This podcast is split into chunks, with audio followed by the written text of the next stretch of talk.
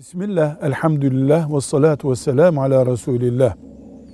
Bir genç hangi işte çalışırsa o iş daha Müslümanca ve daha iyi olur diyebiliriz.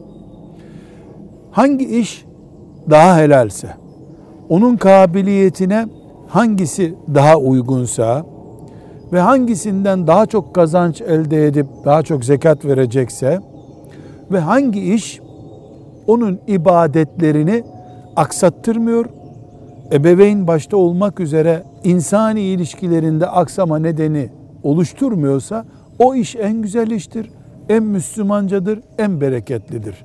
Velhamdülillahi Rabbil Alemin.